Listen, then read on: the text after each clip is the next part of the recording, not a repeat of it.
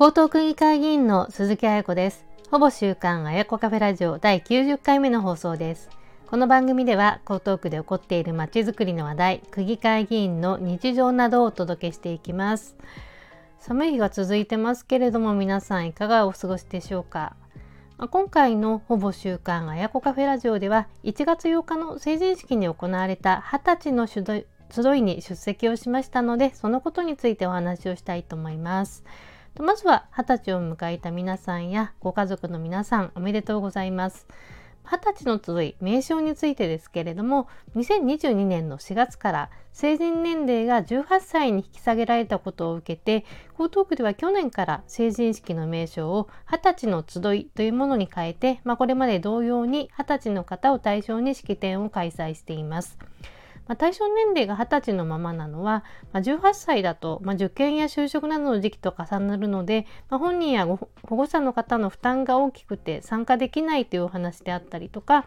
成人式はこれまではたちを対象としていて、それが伝統として定着しているというのが主な理由で、江東区が成人年齢引き下げの前に区内の高校生に行ったアンケートでも はちじゅうごパーセント の人がはたちでの実施を希望しているというふうな背景があります。で、東京だとにじゅうさんくですとか、多摩地域のにじゅうろくしも全てが対象年齢はたちのままで、名前ははたちの集いとかはたちを祝う会という名称が多くなっているようです。で、江東区の成人式ですけれども、まあ、コロナ禍の感染症対策という意味もあって、まあ、にねんまえから深川、臨海、砂町、亀戸大島ということで、まあ、よんぶせいで時間をさんじゅっぷんに短縮するなどして行っています。で、私自身はですね、まあ、地元の豊洲が含まれている、まあ、臨海の部に参加をして、はたちの皆さんのお祝いの場に立ち会わせていただきました。まあ、式典の内容ですけれども、まあ、区長と議長のご挨拶の後に、まあ、はたち代表の男性による言葉がありました。まあ、ユーモアも交えていて、まあ、堂々とした口調で、まあ、宇宙開発に携わりたいというふうな夢を持っているということを語ってたんですけれども、まあ、原稿なども全くなく、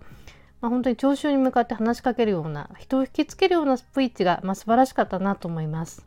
で、その後にはお楽しみ抽選会もありまして、江東区の観光キャラクターことみちゃんも参加をして、まあ、可愛らしく会場に花を添えていました。これは毎回恒例です。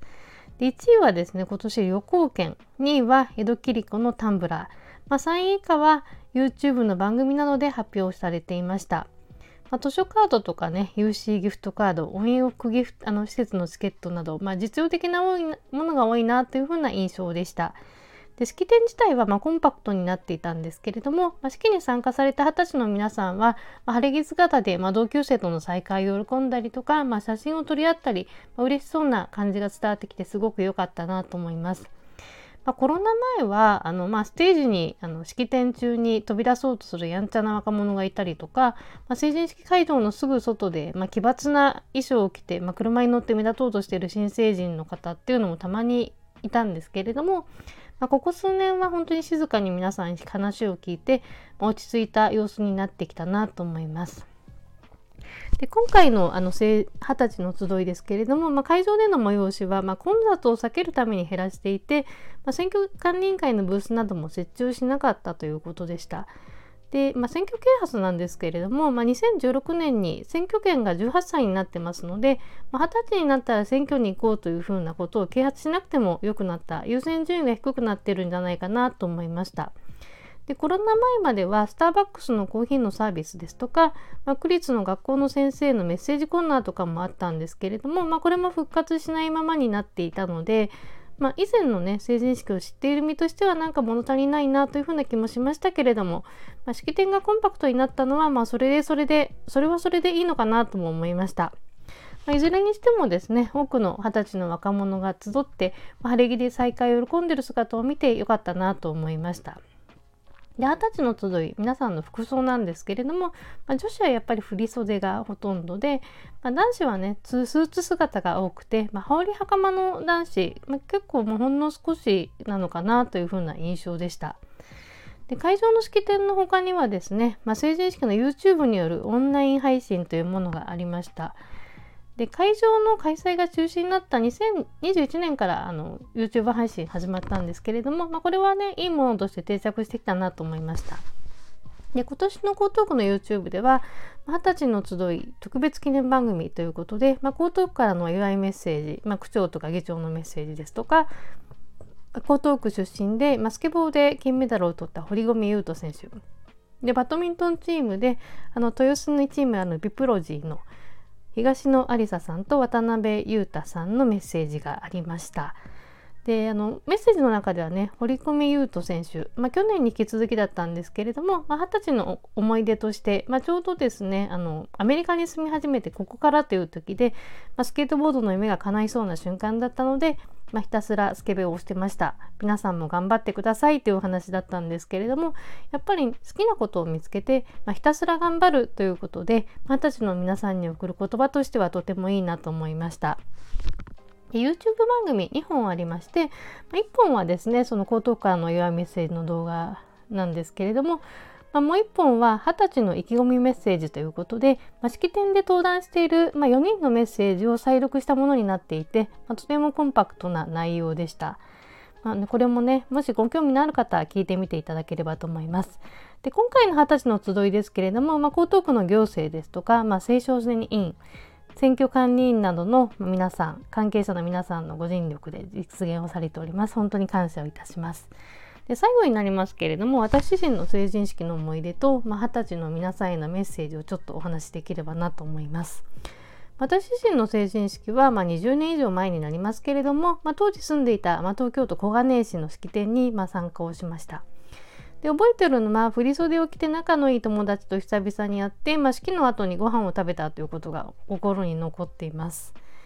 まあ、皆さんねあの成人式はそれぞれ思い出があると思いますけれども、はたちの集い成人式が、まあ、参加の参加者の皆さんにとっていい思い出になればいいなと思います。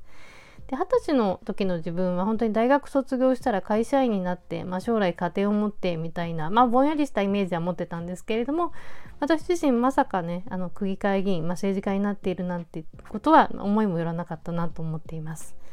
で私は今あの区議会議員としてよんきめでじゅうさんねんかん仕事をしてきましたけれども、まあ、最初はあの大卒で入社したですね エヌティーティー ドコモという会社でした。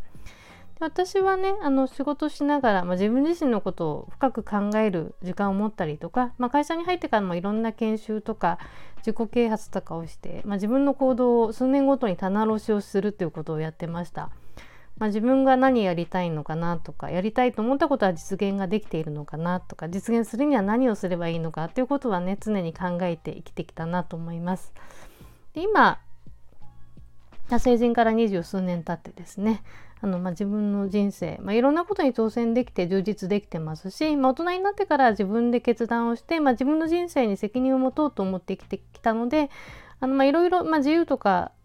まあ、不安あるんですけれども、あの本当に皆さんとのね関わりで助けられたり影響されたことがすごく多いなと思います。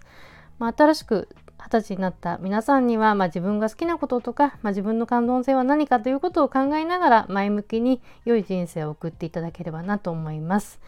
まあ、いろいろねあの辛いこととかもあるとは思うんですけれども、まあ、それを一つ一つね糧にして人生を積み重ねていってほしいなと思います。ということでですね、あのほぼ週刊あやこカフェラジオだいきゅうじゅっかいめの配信いかがでしたでしょうか。聞いていただきましてありがとうございます。気に入った方はぜひ番組登録をしていただけると嬉しいです。鈴木あやこでした。